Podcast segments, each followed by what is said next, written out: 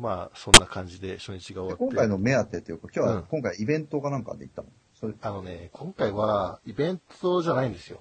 うん。うん前回ちょっとあの、えっ、と、ノーリミットっていうのが、うんまあイベントがあったんですけど、実はその、うん。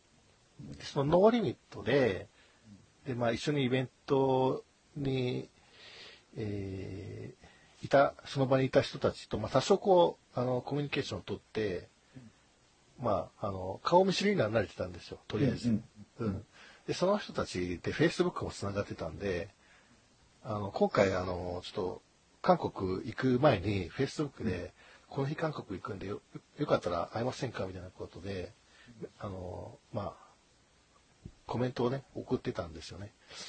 で、あ、じゃあこの日に、あの、ちょっと、あの、えーあの、現場でちょっと抗議集会的なものがあ、集会がある。うん、しまあ、集会ってまあそんな大大きな集会ではないんですけど、があるから、一緒に行きましょうみたいな話になって、あ、じゃあ行きますそれ、って言って、うん。僕そういうところ行くの好きじゃないですか。だから、ね。うん。うん。あの、しぜひ、しかも日本じゃなくて海外のそういう現場って僕初めてなんですよ。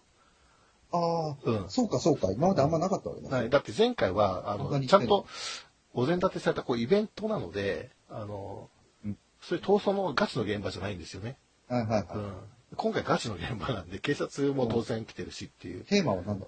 テーマ分かった？な、何のテーマだそれはね、あのー要するに住民運動ですね。あの、マンションが、あ、マンションじゃないな、えっと、住宅が取り壊しになって、あ新しくマンションが建てられる現場。再開発かそうそうそうそうそうそう。それはガチだよね。ガチですよ。日本のデベロッパーとか、うん。すごいヤクザでしょ。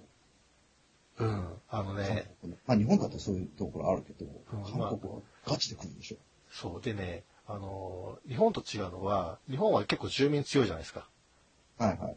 だけど韓国は住民がほとんど、あの、無権利状態で、あああの、なるほど。うん占有権っていうか、着地の権利が弱いわそうなんです。えてか、一応法律あるみたいなんですけど、け。うんまあ日本の労働基準法のようなもんで、ど形骸化してるんですよ、ほとんど。あで、あの、住民たちも結局なんだ、こう、お金をちょっとこう、積み増されたりとかすると、もうそれで、あの、抵抗しても、結構その抵抗する労力がかかるじゃないですあ、か。労力かかるよ。うん。だから、もう、諦めちゃう人が多いみたいですね。うん。で、あの、あんまり応援もする人がいないっていうのは、要するにその、家を持ってるっていうのは、ある意味こう、あの、富裕層というか、うん、恵まれてるじゃないかっていう見方をされることが多いらしいんですね。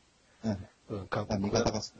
うん。だから、なんだ、その、家持ってなんかほ他の、お金もらって他のところに行けるんだったら別にいいじゃないかみたいな感じになっちゃうらしいんですよ。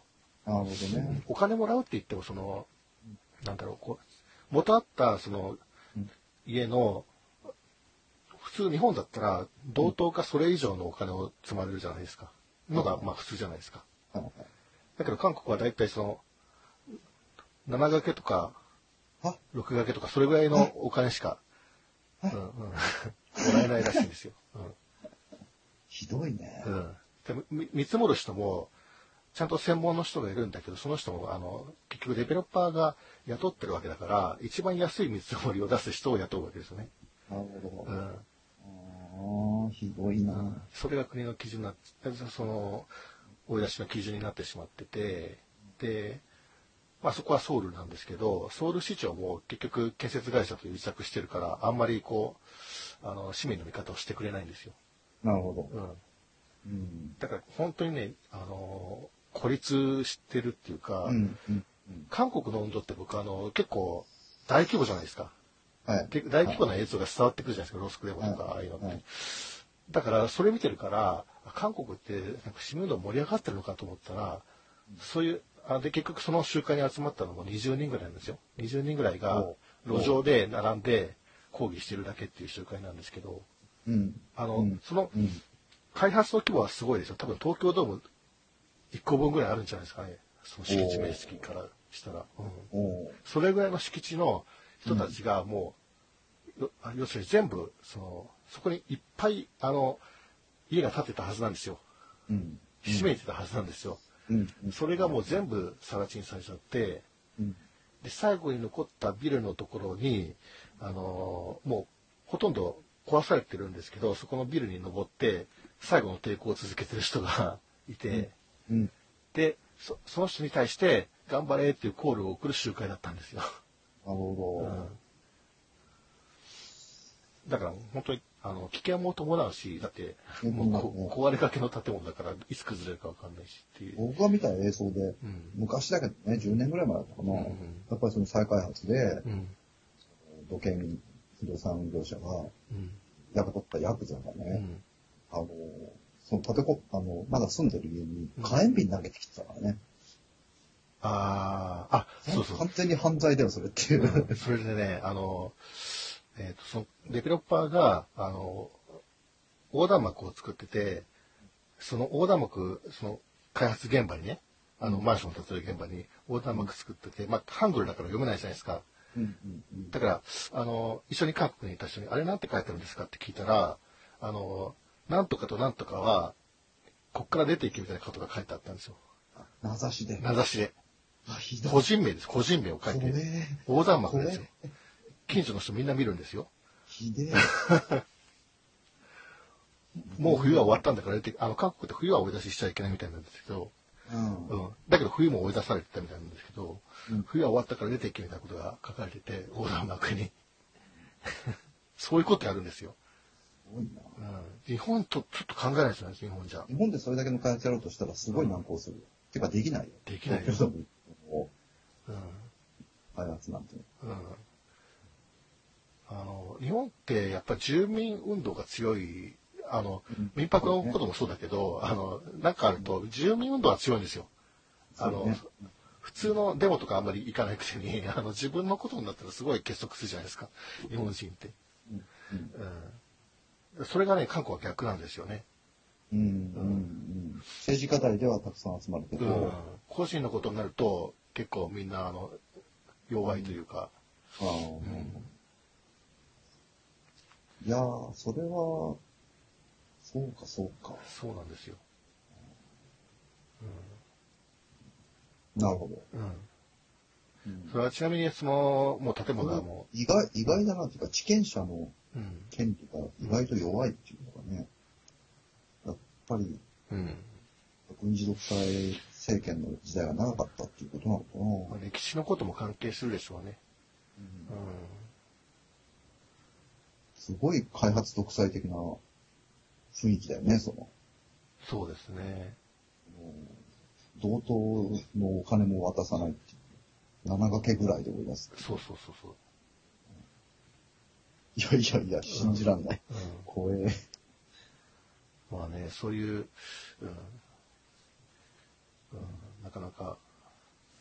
ただね、あの、運動自体は、あの、なんていうかこう、うん、あ、いいなと思ったのは、あの、結構歌を歌ってね、うん。あの、現場で、あの日本だとこう、コールすして。あれだけ、あれだけ太鼓鳴らすこともたまにあるかもしれないですけど、あの、ギターで、あの、なんていうかこう、あの、路上ライブじゃないですけど、すごいなんかその、いい歌を歌ってくれるんですよ。うん。心に響くような。それがね、ちょっと良かったですね。うんあの、映像、映像も撮ったんですけど、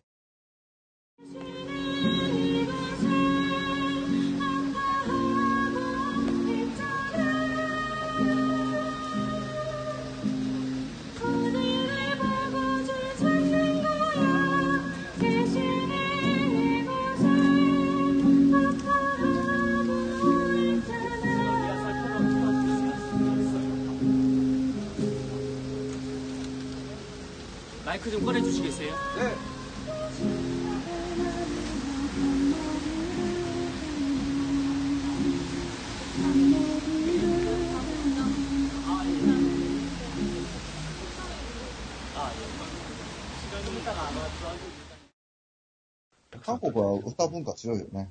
うんうん、だから、その、必ずそういう市民運動の現場に行くと、その歌を歌う人がいるんですよ。あの、日本にもいますけど、ちょっと違うんですよ、あれは。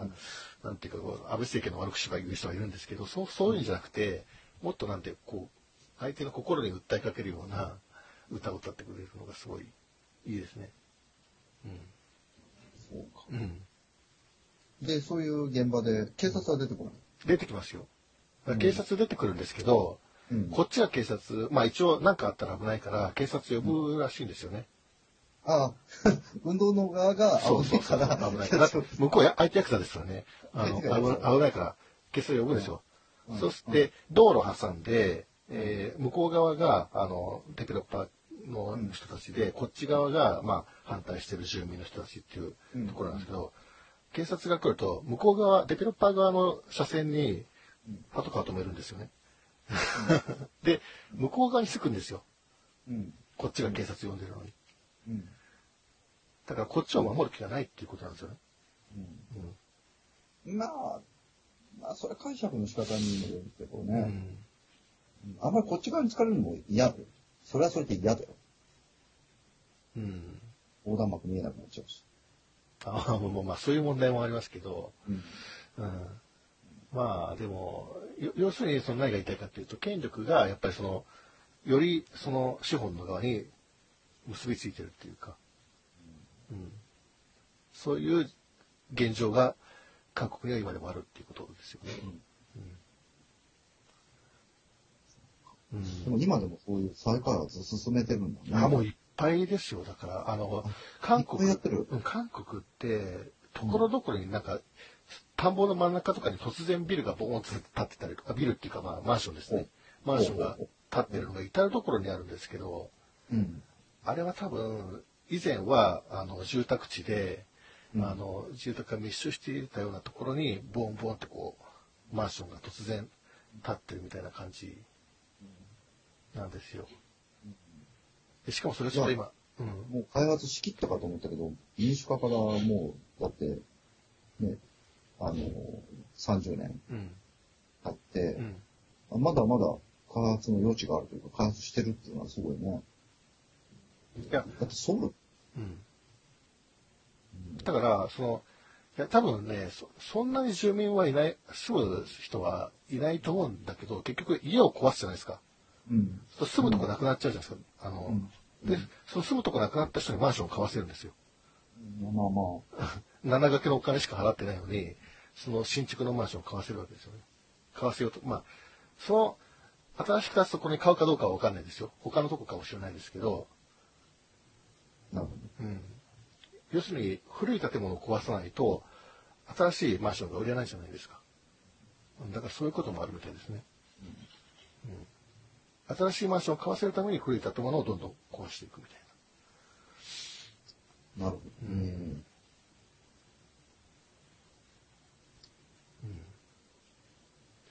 っていう、まあ、その、まあ、不動産投資がまだ盛んに。まあ逆に、ダブついたお金をそうやって不動産でね、やるっていうのは日本でもそうだから、まあ、そうだろうな。ただね、だけど、あちょっとね、立てすぎだと思いますよ、僕いくらなんでも。韓国うん見てると、こいや、んでもさなには、、韓国ってうん、本当に日本以上にソウル一極集中じゃない？まあそうなんですけど、まだまだこれからソウルに人口が集約されるっていう、そういう傾向があるんじゃないの？とはいえ人口日本の半分以下ですからね。うん、で、あのーまあ、ソウルに集中してるって言っても、まあ、他のところでも一応プサンとかもおるし、でも段違いでしょ、プサンとソウルじゃ。桁違い。うん。ソソウルの周辺もまた結構あのあるんで、うん。だからソウル県ね、ソウル。まあ、だから日本で言ったらソウルは東京だけど、まあ、関東圏は広いじゃないですか、まあ、そんな感じですよね。まだまだ、そうなんだよ。うんだから多分ソウルに人口が集中する構造なんだろただ地方の方にも結構あのマンション建ってるんで、うな。うんうん、だからそんなに建てて埋まるのかなっていう。それはあれだよね。あの、その、住宅の需要供給の問題じゃなくて、うんあの、資金をどうやって、ね、投資、投資先が、うん投資運用の側の都合で作ってるっていうのも多いは、大いにあるんだろうけどね。まあ日本も同じ状況ですね、そこ。ね、大東建託とかね、うんそういうことで、とりあえずパパを食べたりするから、で、あ空き家問題とか言って、空き家問題とかで、それをなんか生かそうと思って民泊問題とかまで出てきていうわけのわかんないことになってるわけですけど、この話結構繋がってるんですけど、だから。うん。まあ、韓国は今、あの、建設ラッシュと、韓国今も。うん。再開発ラッシュですね。再開発ラッシュ。古いものを壊して新しいものを作るっていう。うんで、しかも建設、結構早いんです、ペースが。あの、韓国の工事ってあんまり安全を優先させないんで、あでも建築技術はそんな、が、国際的に差はないとは思うけどね。あ、建築技術じゃなくて、その、あの、安全対策ですよね。あの、防護対策、あの、物が落ちた時に下に人がいたら危ないからネットを張るとか、そういうバリケードを張るとか、そういうのが結構、あの、うん緩い、緩いというか、日本ほど、あの、厳しくやってないですね。だから、その手間がかからない分、早く工事が進むんですよね。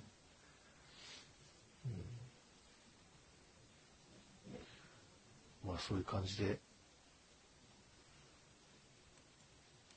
そうか、じゃあ向こうで、あの、カツオカと交流してきたんだ。そうですね。あ荒け、荒けそけという感じ。多分そうじゃないかな。いや、でも、住民運動だからそういう人ばっかりじゃないですね。うんうん。あの、いろんな人がいる。いや、だからいろんな思想の人がいるがゆえに、逆に結束できないっていうこともあるみたいですね。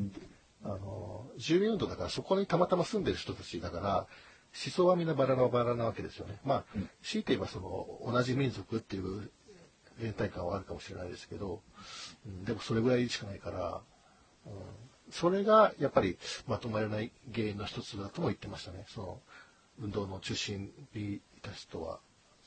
うん。ああ、微妙。うん。まあ、うんそうなのか。うん。そう、そうなのか。な名前そういうことのせいにしてるだけ。その可能性もあるんですけど、その可能性もあるんですけど、でも、まあ、住民運動自体は本当に盛り上がってないみたいですね、韓国の場合は。うんうんそうなんですよ。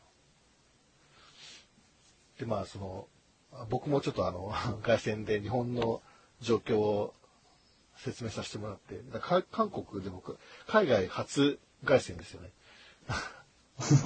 土壌外線。海外で初めてした。そうそうそうそう、マイク、あの、トラミタ使って。うんうんで、日本の、まあ日本語ですけどもちろん。で通訳してもらって、あの、最初の挨拶と最後の挨拶だけ韓国語でしてっていう感じで、うん。日本は、あの、まだこういう居住権っていうのは、あの、割と守られてる方で、こんな強引な追い出しはしないっていうことを、まあ、うん言ったんですけど、そうだねすごいね、うん。うん。まあちょっと、海韓国初、海外初凱旋デビューを果たしてきました、今回。うん。なかなか面白い体験でしたね。向こうの活動家は大体年代的には、うん。うん。こうどれぐらいの年代の人が主力でいや、バラバラですね。若い人もいるし、まあ今回その現場が、あのー、住民運動だからいろんな年度、年齢の人がいるんだけど、でも、若い人多かったですね。うん、20代とか？20代ぐらいが一番多かったんじゃないですかね。ああああで、あと長老みたいな人もいたりして、うん。うん、年齢層は本当に結構、日本よりはずっと若い人が多い感じですよね。うんうん。まあ日本も最近はあれでしょ？その、国会周辺とか、ああいう行動では若い人多いんでしょ？いや、目立ってるのが若い人ってだけで、実際行くと結構、平均年齢はもうちょっと高いですよ。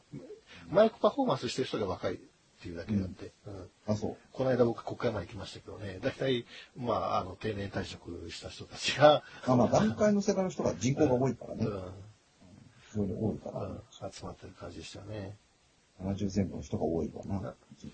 うん、まあ、50、60、70ぐらいですね。うん。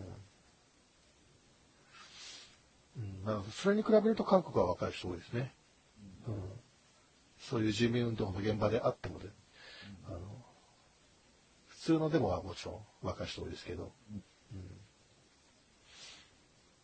うん、だからそういう住民運動なんだけど、あの、結局住民の人は、まあ、そんなにたくさんはいなくて、他の場所から駆けつけてきた人がやってるっていう、応援してるっていう感じ、ねうん、そういう感じなんですよね。日本はあんまりそういうことないじゃないですか。マンショあンとかの、うんそういう場面ではね。うんでもに、日本の住民運動もやっぱり、応援がものすごい詰めかけてっていうパターンもあったでしょ、それ。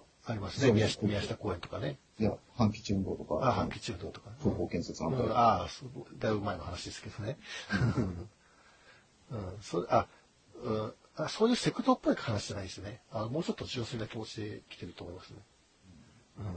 いやいやいやいや、セクセクトの人が不純みたいな。あいやいやちょっと語弊がある。語弊があります。あ、すいません。ちょっと訂正します。ちょっと方の人、後半の人もですね、来てますよ。ちょっと訂正しすます。ごいなこと。すいません、すいません、すいません。すいません。うん、まあまあまあ、あの、うん、そういう、うん、だから、うん、20代くらいの、20代3 30前後ぐらいの人が多かったですね。うんうん、だから楽しかったですね、交流しててもね。うんうん。